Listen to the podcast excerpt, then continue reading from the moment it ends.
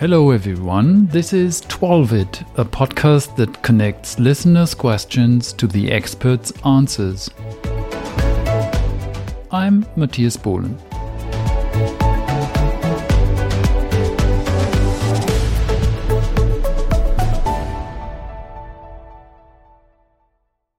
Hello, folks. Uh, Matthias Bohlen here from twolve.it. Um, I'm very happy to have Rod Aparicio with me today for the Ask Me Anything session on pricing. Pricing is a very interesting subject, and we're doing this in a kind of um, question and answer style, which is typically uh, typical for twolve.it. twolve.it connecting questions and answers. So this is a perfect match to have someone here as an expert for a topic. In this case, Rod for pricing. Very happy to be here uh, and have you here, Rod. Good afternoon. Hey, Matthias. Thank you. Yeah, I don't know if I would call myself. I would definitely not call myself an expert, uh, but I'm. I've been really into into pricing for the best part of roughly 10, 12 years. Oh boy. And I just didn't know how to go very into it it was most of it um, empiric, empirical. You know, always yeah. by experience, trial and error. And then the, for the last probably three or four years, I've been working a lot on on, on that side, getting a more insight into this kind of like value pricing, getting off the cost plus model. Uh-huh. And and yeah, just just trying to figure out my, my way and, and yeah, listening to to lots lots of great folks who who actually are, are absolutely nailing it for the better part of 20, 30 years, I think. Cool. So, uh, what do you do the the whole day long? Give us a little image uh, about how you, how your day looks with your clients. It works more on the side of how to create a define, create and define a good strategy uh-huh. towards um, developing their uh, their position in their brands, right? So how mm-hmm. can they create either more revenue or be more profitable or be profitable at all? Sometimes. Um, that that's mainly how, how it goes. And for that we need first to start treating the symptoms or knowing what the symptoms are. Yeah. Most of it most people think um, I have a sales problem. Right? And it's not necessarily a sales problem. It has to do more with the target market they're in or their spread to thing. Yeah. Or sometimes they say, yeah, you know, my pricing is really the problem because I have this very low price and nobody's buying. What in fact is they're underpriced and they're trying to reach the wrong customers. Oh, okay. So it's not necessarily always a pricing um, pricing problem. Uh-huh. Some other times it has to be more on what's the position, right? The positioning is trying to sometimes they're trying to be two things for two different markets, which is very yeah. confusing. Some other times they try to be what they call themselves inclusive, trying to be very broad. Oh yeah. Right. Doing everyone uh, a favor, right? Doing everything for everyone. yeah, and and the, uh, and the point sometimes over there is that it goes as, yeah, but I can work with everybody. Yeah. It's, yes, you're right. However, the sole purpose of a business is mainly that it is exclusive. Why? Because only the ones, the clients or the customers or the buyers, mm-hmm. that can make a, mm-hmm. make them help uh, create revenue and profit, are the ones that are valid for a company or business to thrive. Right. The ones that are not, you either relegate them or you focus on some something like charity or just working the one by one or whatever model, uh, other model works mm-hmm, mm-hmm. right so yeah uh, that, that that goes mainly how how some of these things go on the client side and another one is is actually how to create. Yeah, it has to do with the brand strategy. The brand strategy part, like what what is, a brand? You know, it's this feeling that someone has to a product, service, or organization, and how you can claim your own how you can claim your own space in your own terms. Mm-hmm. Mm-hmm. And that mainly has to do with creating customers instead of finding them or attracting customers that are somewhere else. Yeah, brands like, let's take the big ones as an example, like Coke or like Nike or what. Uh, these well-known brands they have a certain feeling a certain image of themselves a certain messaging. They're talking in a in a certain way. And uh, yeah it, it's uh, all transfers kind of emotion kind of uh, feeling for the brand. Yeah and also there are uh, other small ones like i don't know when when started parker warburg you know the the glasses company it was very small and still it was very focused on and it with what it represented for and how it was and how it was working, what it, what, what it was uh, standing for. Yeah. Um, and there's one other mistake that usually people do. If you're starting up and you're hearing that you have to do this because Amazon or PayPal or Google or, or yeah or Google or Coke or whatever, whoever did this that's a very big mistake because they have big pockets, they have big budgets and huge teams. That's right. Right. If you're on the other side, yeah, maybe this uh, the big huge approach on the altitude uh, from the altitude might look about the same, but the resources, the ways to go there are absolutely different. Mm. Absolutely. I work in the software architecture uh, uh, field a lot, and I often look at uh, software engineers who use architectures that um, or building rules for software systems that are used by big companies like Google and so on. And I always say, "Hey, you're not Google, right? You're not big. You're not. You keep it small. Keep it simple." So, I think it's a. It might be the same on the marketing and sales and and pricing side. Yeah. Um, speaking about pricing, what do you think? Can you define pricing? What What is pricing? Pricing. Okay, first price, right? There are three core concepts. There are value, price, and cost. Uh huh. Okay. Value is absolutely subjective. Is what other people what other people see in um, in either a certain product uh, or service that is going to help them. Mm-hmm. So that's absolutely subjective. That's For the you, value people see. Yeah. The the spend for you might be worth five. For you might be worth ten, depending on the context. Mm-hmm. So price, according to Ron Baker, is what's the maximum value, uh, the, the maximum amount of money that one would pay for a determined service or product. Mm, okay. So right. it's it's such a high amount of money, so that if you go beyond that, people won't buy anymore. Is that right? Yeah, and it has to be less than a value. Mm-hmm. Mm-hmm. Because if you pay for something more than its value, that your personal value, your subjective value, yeah. you have either buy remorse. yes. Right. You have second thoughts, or you feel ripped off if if I buy a T-shirt for a thousand euros, I think it's it's. Um... It depends. it all depends. That's a, that's the beauty of it. So, what's uh, who is one of one of your what do you like, music or books or any of?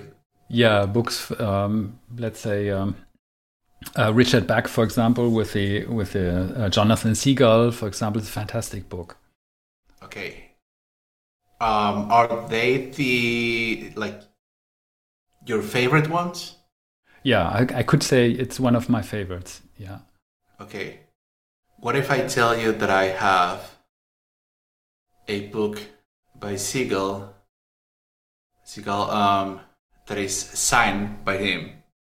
Oh, okay, by by the author, by Richard by Bach himself. Author. Okay, yeah. Yeah. This would inc- obviously edition. increase the value if it's an and original. It's five hundred dollars or five hundred oh, euros. Oh boy, yeah, I would start thinking. yeah, but you see, like over the because for me it would be absolutely nonsense because yeah. I don't really know them. Right. It's not important for me, so I don't value it. Mm-hmm. So for me, it might be worth twenty euros, but yeah. you are now thinking that 500 euros might be a right price for this huge value. Mm-hmm. Mm-hmm. Yeah, depending on, for example, when if Richard made made some annotations in the book or some drawings that, that don't exist in the in the official uh, book, yeah. for example, yeah, makes it makes it more valuable to me. Absolutely. Exactly, and you would be pay, willing to pay more than the thirty dollars or thirty euros that you yeah. can find the same book on Amazon, right? Yeah, right and it's still the same product. Mm-hmm. Actually, mm-hmm. it would be for somebody else would be uh, worth even less because it would have a script and it's not tight seal, you know, and it's not very whiteboards, but it has like all the mm-hmm. all the writing around around the the edges. Right. So so you see like how something that for someone is absolutely valuable for the other one can can be not. Mm-hmm. Yeah, makes sense. And then so we have the, we have cost, we have we have value, price, and cost. You said. And cost is whatever it takes you to build the the thing. Okay. Right. Uh, so Ron Baker, and he talks about uh, a lot about the value pricing. He says that you know the price is the thing that justifies the cost. Mm-hmm. It's not the other way around that the cost justifies the price. Because it comes from this part of sort of like entitlement. You know, it cost me 10 euros to build this pen. Uh-huh. So, because the world owes me to make a that I have to make a profit, right? Because I deserve a profit. Oh, I, I would, see what I would you mean. Make yeah, twelve. Yeah, right on the other on the other hand is okay you know how can i make this spend for you valuable? All right so yeah. from this value and this is the cost. Does this price justify the cost? Yes or no? If it's a no i have to look on something else. If it's a yes mm-hmm. okay mm-hmm. let's move ahead. So price justifies cost yes. Price defines how much cost i can spend um, in order to make a profit but not the other way around. I can't say I'm I'm building a hundred dollar pen and nobody will pay a hundred dollars for this pen. Yeah. Yeah. So uh, yeah, right. Okay, makes sense. Or maybe they will if you find the right person who's looking for this kind of pen. Yes. Right. Absolutely. If you if you have a luxury pen that it could cost you two euros to make. Yeah. But yeah, Apple makes makes a pen for their iPad, for example, and it costs a hundred. So, and the Apple people are buying it. 150 yeah. even. Oh boy. Yeah. yeah. So, hmm. and and they don't even think twice about it. Yeah. You can have the exact same kind of pen that has the same functionality. That is a fifth of the price, mm-hmm. and it's random a brand or whatever brand yeah. that it doesn't have right? Or it doesn't have anything. And it just says works with iPad. People who find va- Apple valuable, they go, oh yeah, you know, I don't care about this other one. I want Apple. Mm-hmm. I want this one because it has this reputation. It has this. It builds this status on me, mm-hmm. right? That keeps me in the loop with the with my peers of of Apple lovers also. Yeah, gives me some status. yeah. So. Yeah, okay, so I, I, see what you mean. Um, and pricing, we're here, I think, because it's it's important, right? And it can be a problem for people. Why do you think is pricing so important for a product or for a service? Because it's the only variable in a business that brings in revenue. Uh huh. Everything else, do you think tell me anything that uh, that goes into a business. Yeah, the money is coming in through the price. Yeah, absolutely. Yeah, and it goes like, okay, you know, I have a business, I have an office. So to build this office or to build this store, I need to put money in. Mm-hmm. Right? I have to spend or invest money. Mm-hmm. Um, if I have to do promotions or uh, if I have to do sales from the product, it also means that I have to do campaigns. That means yeah. I'm spending, I'm yeah. using money, I'm using resources. If I am developing the product, the brand, our uh, research and, and development, if I'm talking about like how to plan this, uh, how, how to plan the, the, the tactics, how to implement the, the strategy, it all means the use of resources. Right. However, however, price is the only thing that tells, okay, you know, dear customer, the price is this. Uh-huh. And are you up or not on it? Yeah. So when they pay the price, that's the only way. That's the only way the the, the business makes makes money. Makes money. So pricing is important because either you you get money through the price, and if you make it too high, on the other hand, uh, people won't buy anymore, so you lose money. So pricing is kind of uh, yeah a, a, a, variable that you have to adjust very carefully, right? Yeah, and and the price it can well it can be too high sometimes. It's never the same because we're talking about value, right? Yeah. Mm-hmm. So if I'm a graphic designer and I try to value or or, I, or, or I try to price a project for a logo or whatever. Yeah, yeah. Based on the value that it will be, it's that's a customized service. There's a Starbucks, on the other hand, that has this huge commodity mainly. Yeah. Right, but they don't charge on the cost. They have they, different tactics and strategies, yeah. and they charge actually on the perceived value because it's like the experience of Starbucks, or if it's um, it's the other factors. It's it's either the status, it's the the atmosphere, or yeah. anything. But it's based on on the perceived value of whatever that cup of coffee or blueberry means to the others. yeah. So, so what do you think makes pricing difficult? What are the factors um, where you where you would say, yeah, you can be successful with pricing if you do this or that, or you can fail with pricing if you do this or that?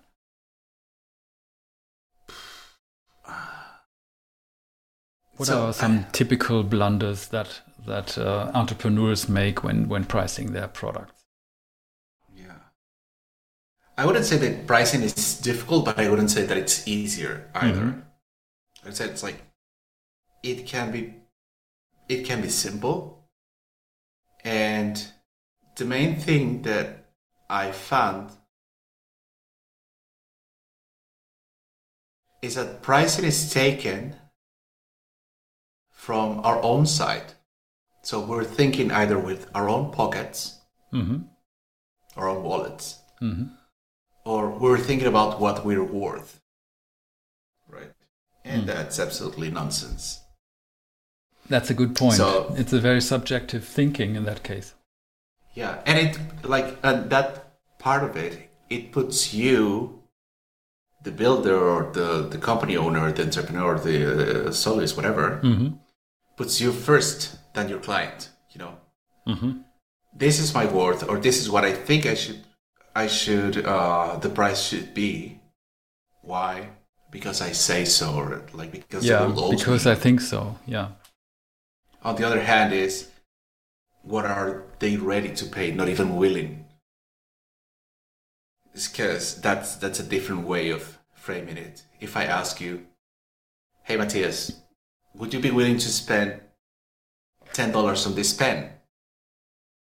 You might think, ah, yeah, maybe I would, but you would have to go all over a thinking process mm-hmm. to, to do that. Mm-hmm. And on the other hand, hey, do you need a pen. How can I make you the perfect pen for you? So from there is okay. So you use this pen or you try this pen. Would you be ready to spend or to invest or to pay, right? Yeah. X price for this, they will be like yes or no. And if they say yes, that's one threshold. You keep you need to keep moving on the next ones, either up or down. Yeah, I, I think that's an important distinction to make. What is somebody willing to pay in theory or in the future, and what what are they uh, ready to pay right now? Would they really say, "Yeah, that's a bargain. Give me that pen"? Um, it's it's a difference. Yeah, what people think they want uh, or they will do, and what they will really do. That's a difference. Yeah.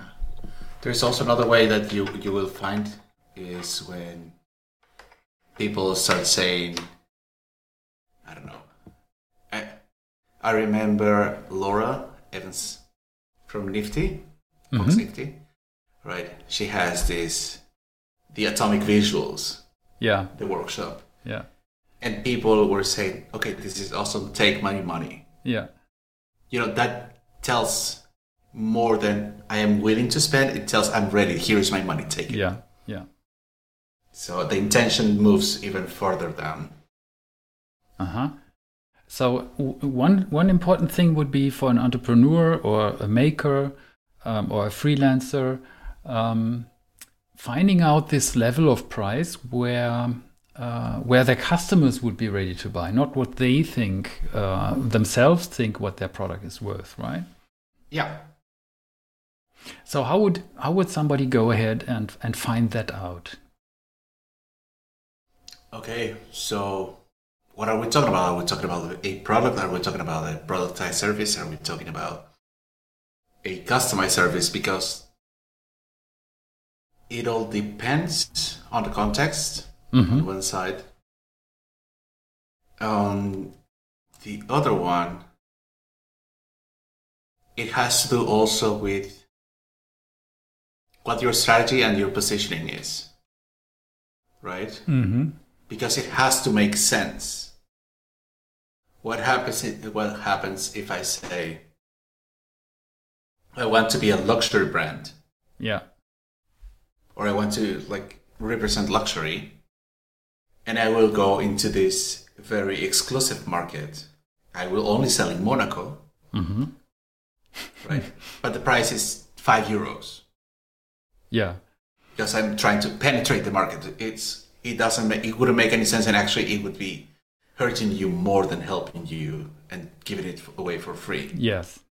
It, it would be it f- would feel odd for the people in monaco right? Yeah.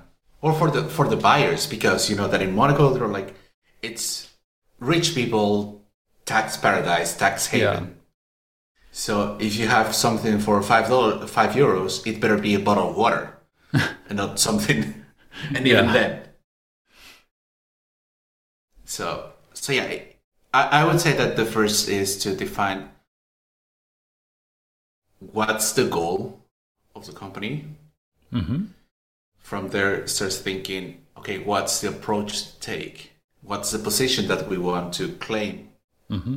in this marketplace? And from there, start seeing what the best approach is going to be to, to get to get a price setting. It could be skimming, you know, very high, trying yeah. to take off go all the way down to um, penetration. And it also depends on the resources and capacities of each company or, or, or each, each one. If you're starving for money, mm-hmm. going down on a penetration uh, price mode is not going to be sustainable. Yeah. Because you will not be making money. And if you're thinking for the next four to six months, it's it wouldn't necessarily take you somewhere ahead. Right. Yeah. It only works on the short term, such a strategy.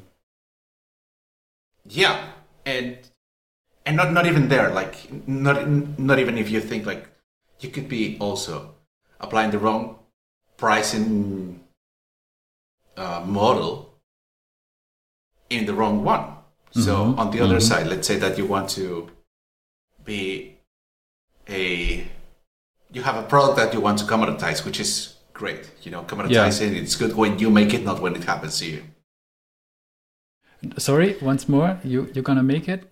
Oh, com- commoditizing or a commodity, selling a commodity. Yeah, is good when you decide to make it a commodity. not when the market is commoditized oh, and it happens yes. to you. Yes. This is a right. shock. if, if I have a yeah. high valued service and suddenly somebody invents a commoditization uh, scheme and I'm suddenly pissed because uh, I can't sell my service as a high value service anymore because it yeah. has become commoditized. Or you build something like Canva that is absolutely cheap. Mm-hmm. You know, and it's very commoditized because it's, you know, drag and drop. And yeah. You have it. And then you put it on the market and nobody else is doing it. So that's creating that first, it's creating that cat- category. And then the other hand is commoditizing instead of being commoditized. Yeah. So going to, to that, um, to, to what I was saying first is you have a commodity, you want to reach a lot of people. Mm-hmm right? A really broad market because you you find that the market is ready for it and you're creating that demand for it, and you put a very skimmable price. It's not going to make sense again. Yeah, because nobody will be necessarily at the same level. Mm-hmm. So ah, interesting. So to find out what what makes sense. Um, or what the customer is willing to pay, um, could I ask them, for example, what are you paying for a comparable service or for a comparable product? Or what have you already bought? What have you already on your desk?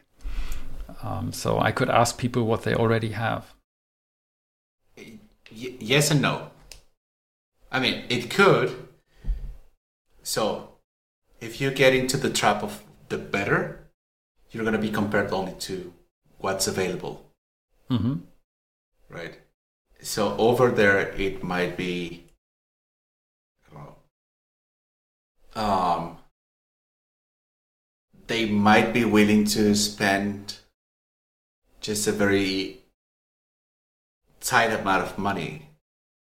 But if you reframe how to solve the problem, you could sell the same solution or even less doing and more thinking. Mm-hmm for way more money. So what I what I do find that first would be what's a big I would tell you what's a big picture. Mm-hmm. You know, mm-hmm. you're you're building a house, so what do you see the house being like when mm-hmm. it's built? Uh, what do you stand for? What your values are, right? From there, you go into what's your market. Mm-hmm. In that market, how are you helping this specific group of people do what they want to do? Mm-hmm. So over there, you create the uh, the demand. Mm-hmm. From creating that demand, from creating the, this customer, right? There will be a better chance of knowing. Okay, this is what they're ready to. This is what they find valuable. So to find when they find it valuable, the next thing is what's the right price? It has to be less than your value. Mm-hmm. So how valuable is it? Is it worth 5,000? Is it worth 500? No, it's worth 50, 50 euros. Then you start thinking, okay, so if this is worth 50 euros, how could I make this solution for less than 50 euros? Yeah right? So you see that you go from the value to the price and then to the cost. Okay. Instead of going, it cost me 40 euros. I want to sell it for 100 mm-hmm. and nobody will buy. Or even if you go, I built it for 40 euros and I want to sell it for 20 and still nobody buys. Right. So one strategy could be uh, first, as you said, to find out what's valuable to them. For example, um, uh, you you in, in a previous um, conversation that we had, you mentioned the job to be done theory. So, for example, what what job is is the customer trying to get done? Let's say they are trying to get a big Excel sheet calculated, and I want to make a SaaS software that does it better, that does it simpler, faster than Excel. So I would ask them, how much time are you spending in your Excel sheet? Or how, how much does it cost you every day or every week to, to get this thing done? Would that be a strategy? Maybe. Maybe. Because perhaps the job to be done is not to have the Excel sheet ready. Yeah. It's to have the right information at the right time for them to make yeah the, the right decision. the result that comes out of the excel right? sheet so yeah. if you focus on the other one if you focus on what's the outcome that they're after mm-hmm. you could be like okay yeah you know you don't need to use excel or you you only need to use a pen of paper mm-hmm. and you only need to focus on this kpi because that would be more valuable for them yeah yeah, it, it has to be not necessarily with what's the deliverable or what's the action they're trying to make. It's about thinking ahead of what's the outcome they're after. Mm-hmm. So in Jobs to be done, there is this. Uh, what Ulwick says is that you need to find the right level of abstraction of what's the job, right? Mm-hmm. So it depends on the customers. Uh, if because for example that outcome would be sold to one up above the the C-suite, for example.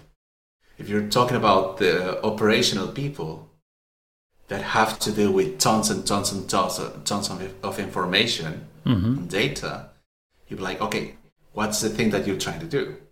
Maybe not having the right decision. It's for them to have like the, the cleanest uh, data and information so they can pass it on. Okay, how can yeah. I build yeah. something towards that?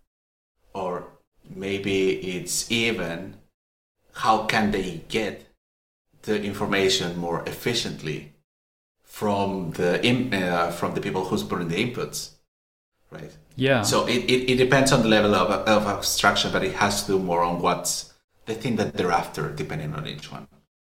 This is this is a really interesting example for me because when I think of the people who are calculating those numbers, um, they might be proud of it. They they say, "Hey, I've got here my big Excel sheet, and I'm the master of of the Excel stuff, and I can do it, and I get a beautiful report at the end."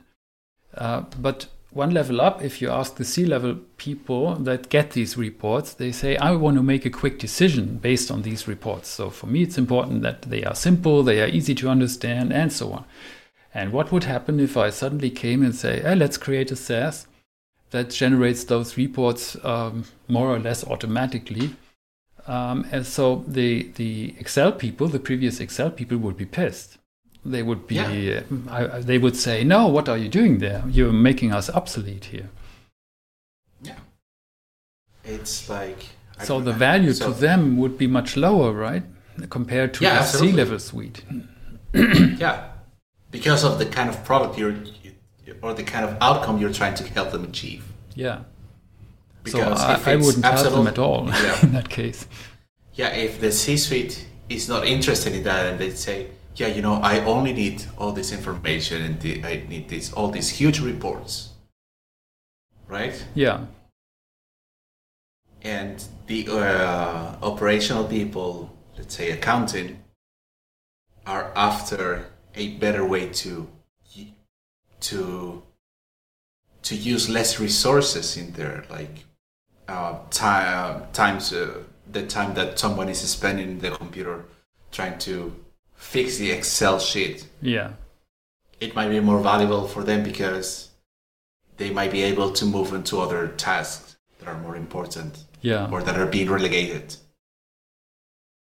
So, what do you think if if an um, indie maker or a small agency wants to get a really yeah a successful pricing model? What do you think should they do, or what should they avoid? Um, Okay, so for this, it depends if it's if it's a customized service or if it's more a product or productized service. Yeah, let's say it's a SaaS software uh, because I'm, I'm okay. from that area.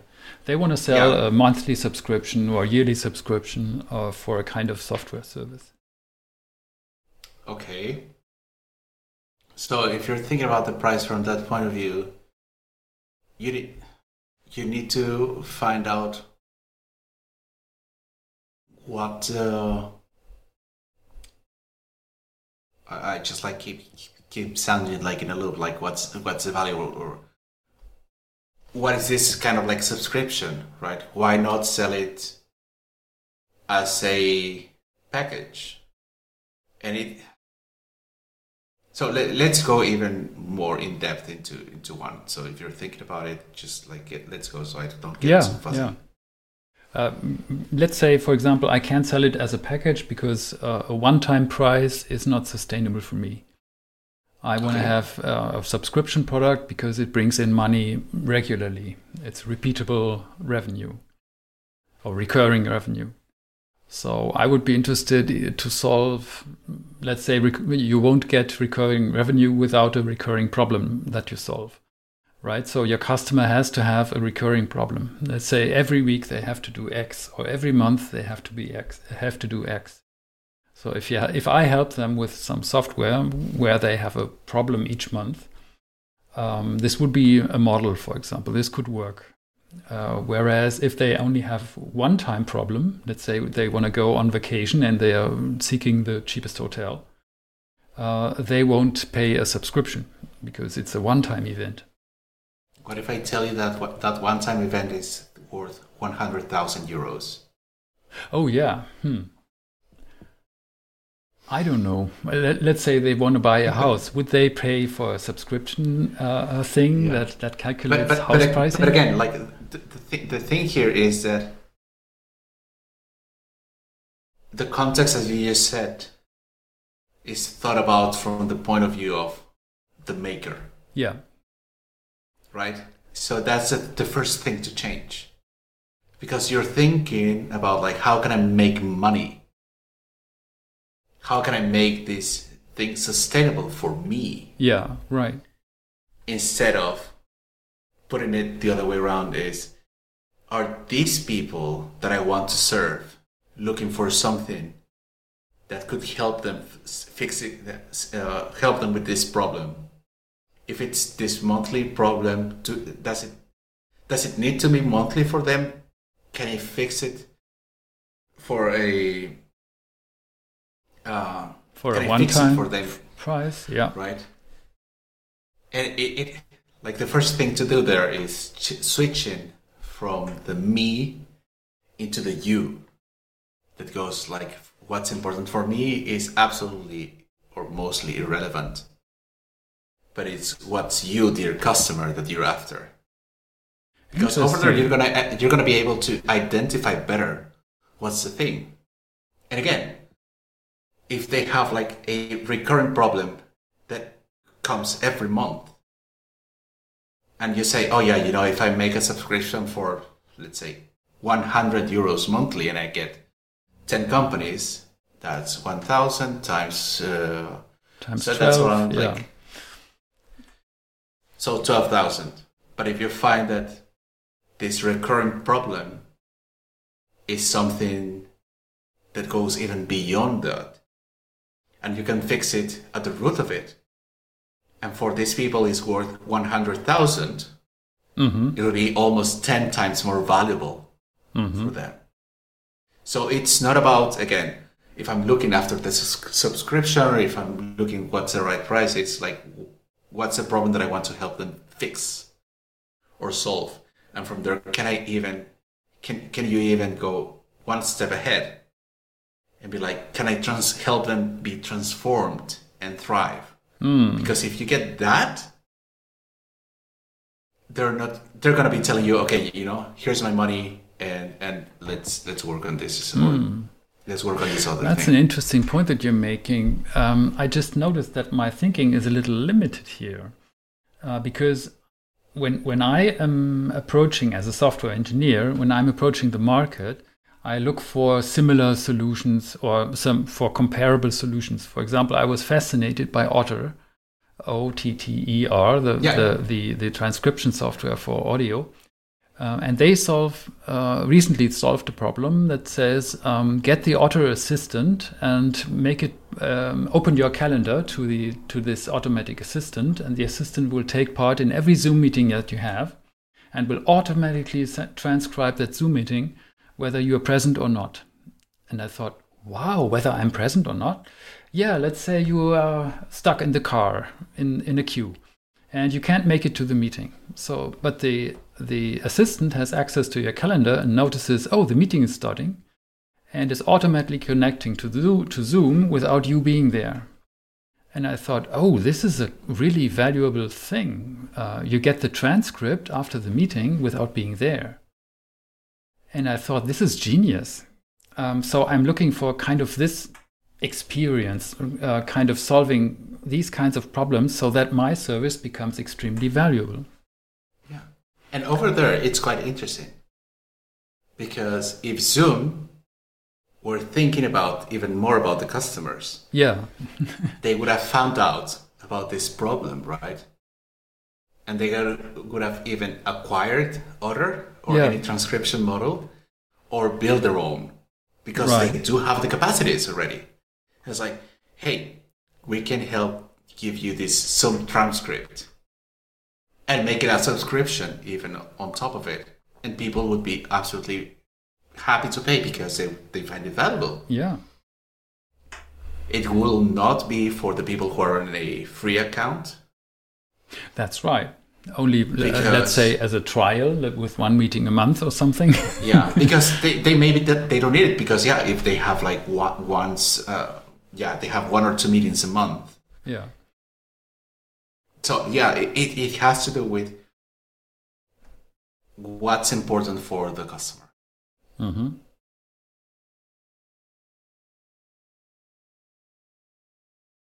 Okay, interesting. So you would say that it's a mistake to think, how can I make money? How is the price value cost model? And go searching for a problem, um, go searching for people who would buy. And you can do it the other way around uh, look for a problem that needs to be solved and uh, look at the characteristics of the problem, whether you can help them in a way that, that makes money for you sustainably. So it's kind of yeah. the other way around.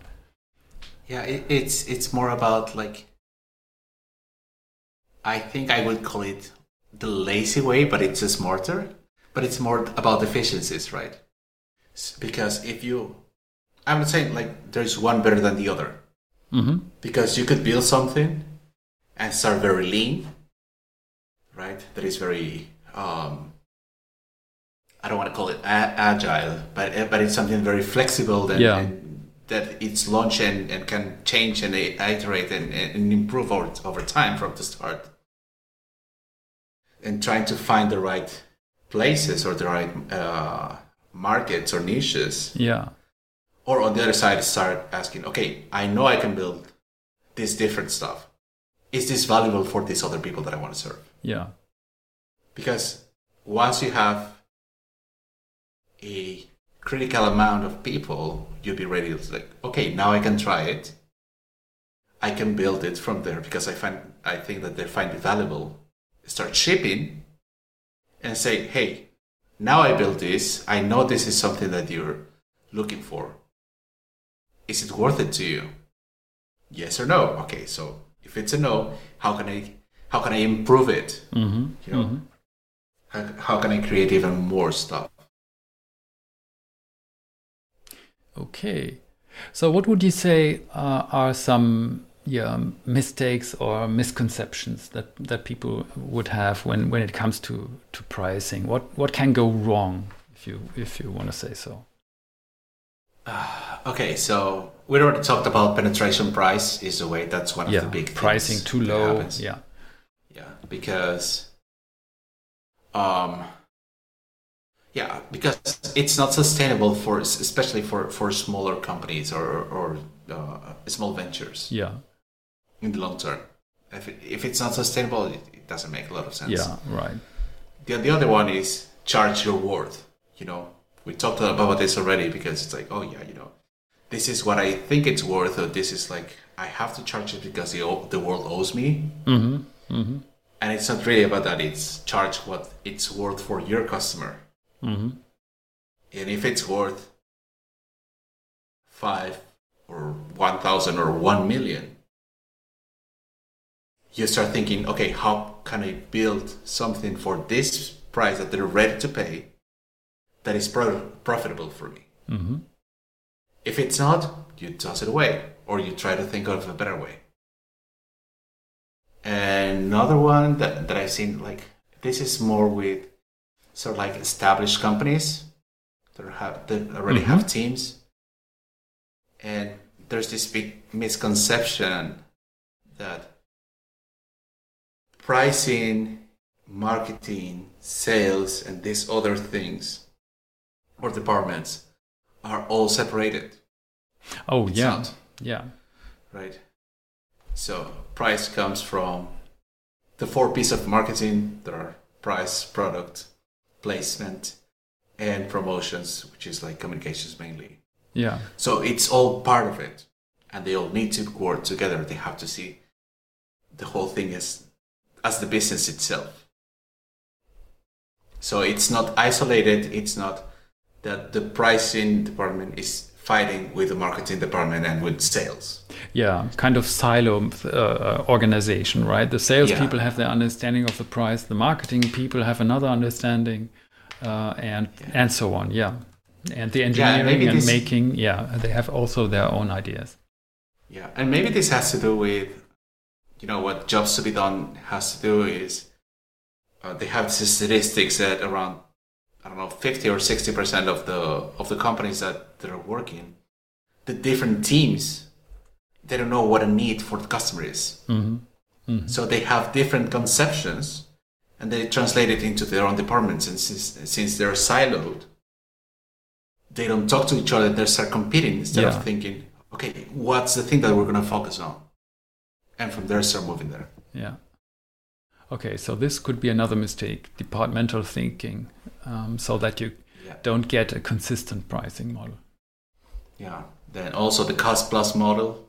Yeah. That we already talked about is yeah, you know, this is what it costs me, so I will try to make a margin out of it. It's okay, but you're leaving too much money on the table.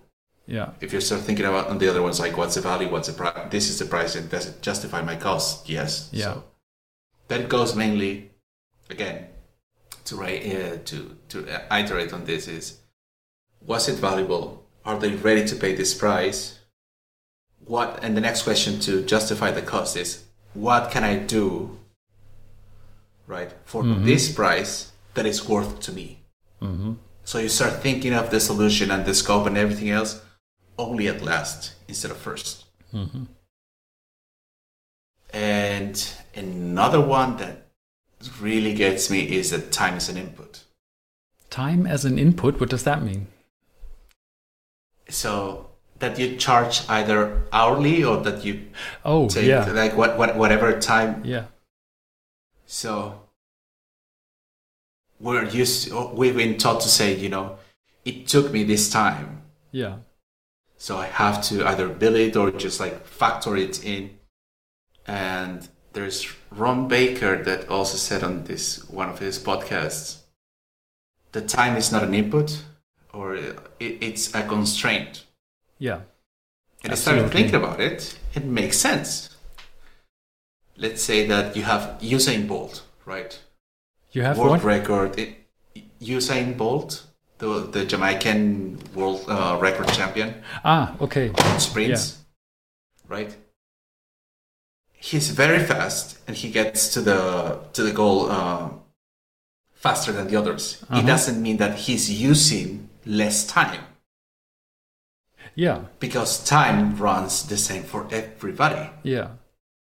It's just he's using different resources and capabilities to within the same constraint get there faster. Yeah.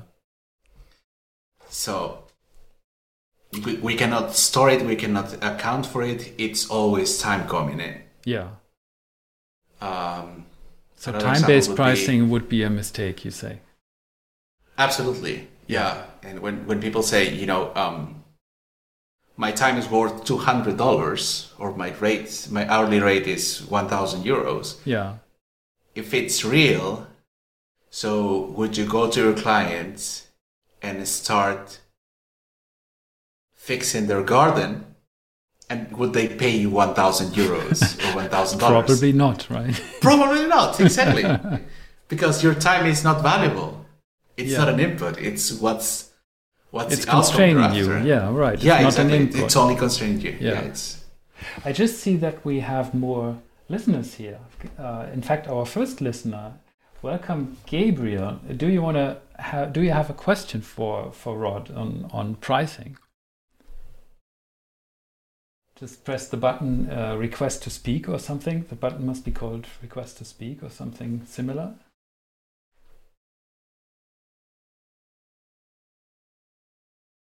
Or I can invite you to speak. it's the first. It's my first Twitter space ever, so uh, bear with me if I'm making mistakes here. Okay, That's Gabriel wants wants to listen anymore. Okay, so we were with with time based pricing. Yes, it can be a big mistake. Hourly pricing, monthly pricing, something like that. Um, yeah. And um, so pricing according to perceived value. Yes, it's also um, what else can be difficult? Um, for example, what about negotiations? I recently had a client. They were asking me to do something for them, lead several workshops, get a certain outcome. And I charged what seemed to me like a high price. I, I really charged high. And they were, to me, to me, yes, it's a subjective thing. And um, suddenly I noticed they didn't even blink. They just said, oh, yeah, let's get the purchasing department active. Um, and they will come to you and make the order. And I said, what? Did I ask too too few money? Uh, didn't didn't I ask enough money or what? What, what was it? Yep. And for the same amount of money, I I have another client. He was negotiating with me to the end. Really, I didn't like it. I hated it. So what's happening here? Two different clients, same amount of money for a comparable kind of workshop, but one client didn't even blink and paid immediately, and the other one was negotiating endlessly. so I don't know it what happens here. With value. One of them was having a better understanding of what this was going to bring into their business. That's mm-hmm. on one side. Mm-hmm. Um, the other thing is are they the same? Are they they both uh, uh, of the same size?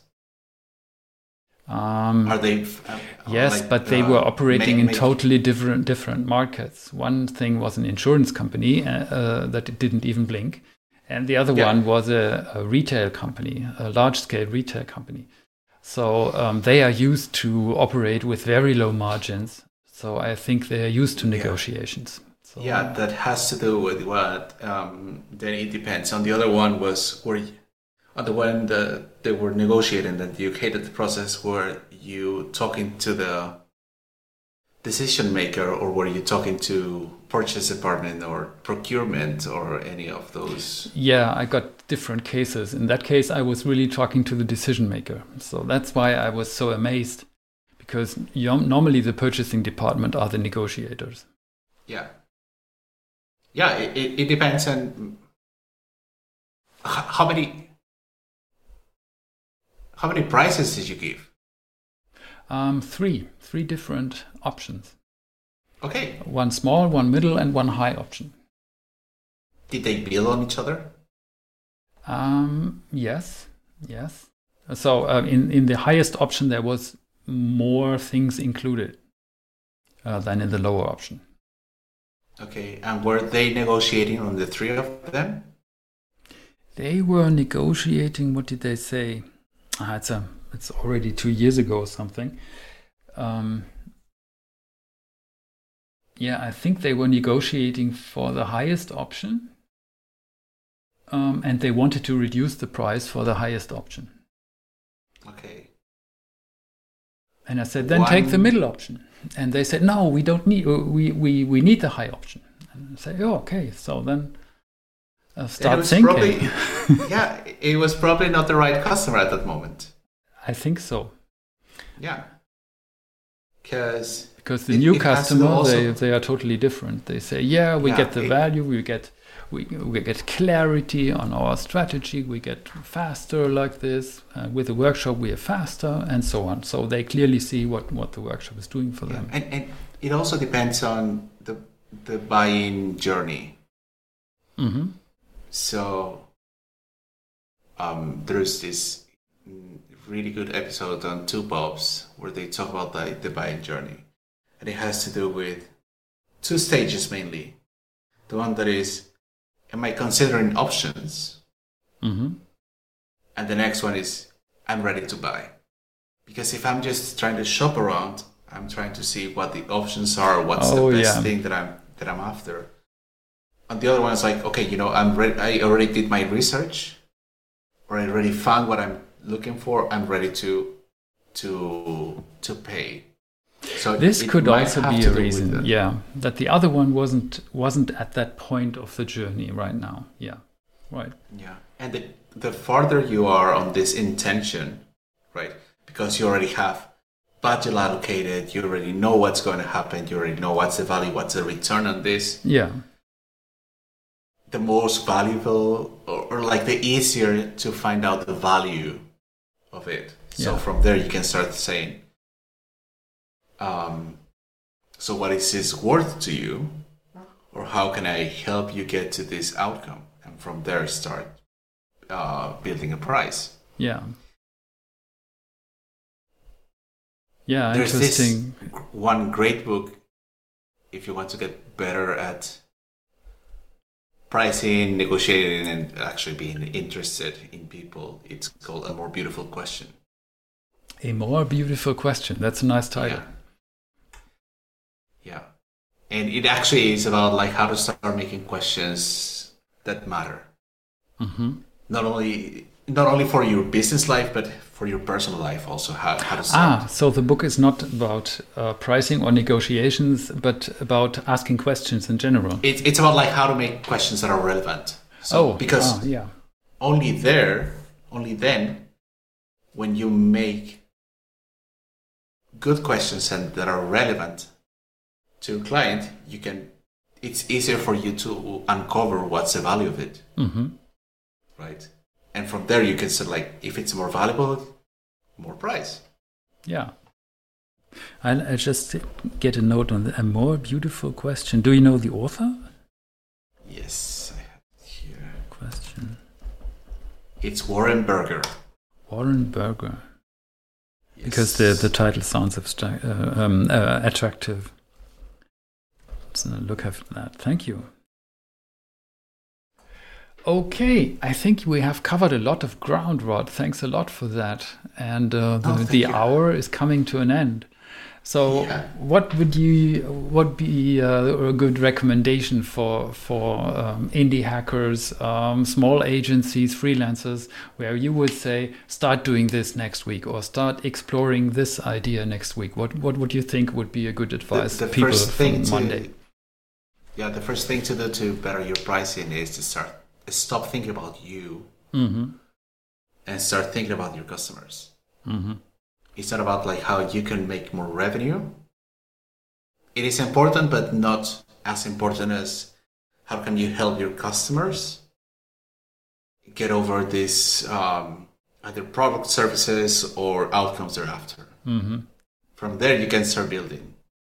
And maybe you find that you are underpriced and that the wrong you were approaching the, the wrong customers because there might be this other market or this other segment that has the same needs of your product or your ah. service. This would be good and news. Willing this to pay great news. Absolutely more. Yeah.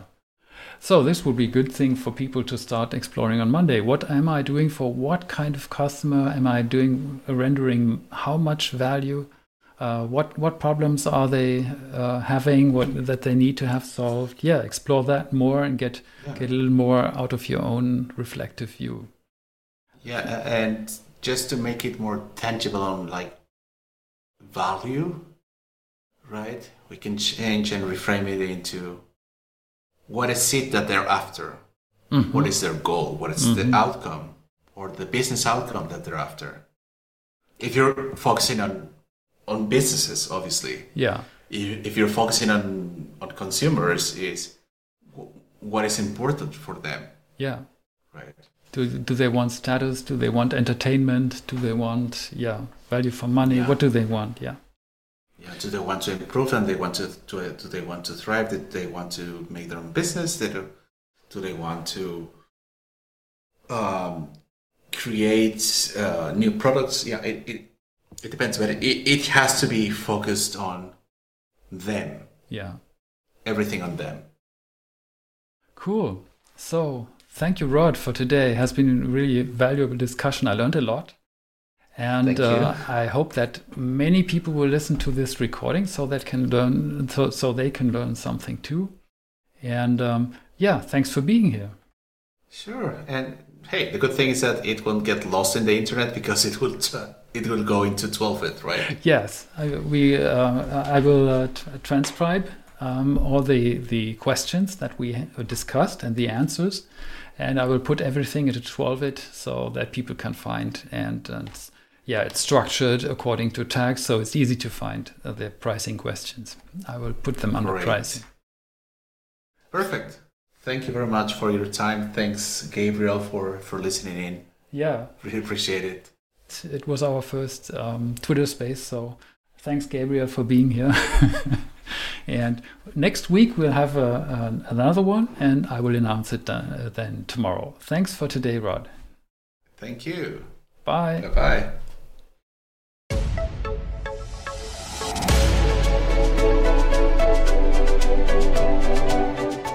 Thanks for listening to the twolve.it podcast today.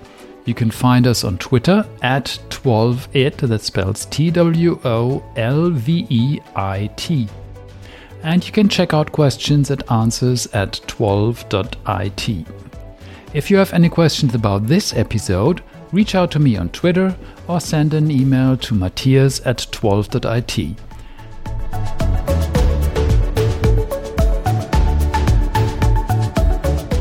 If you want to support this podcast, please share it with a friend on your social networks and leave a rating in your favorite podcast player app. This will help other askers and experts to find this podcast as well. Thank you very much for listening and see you in the next episode. Bye bye.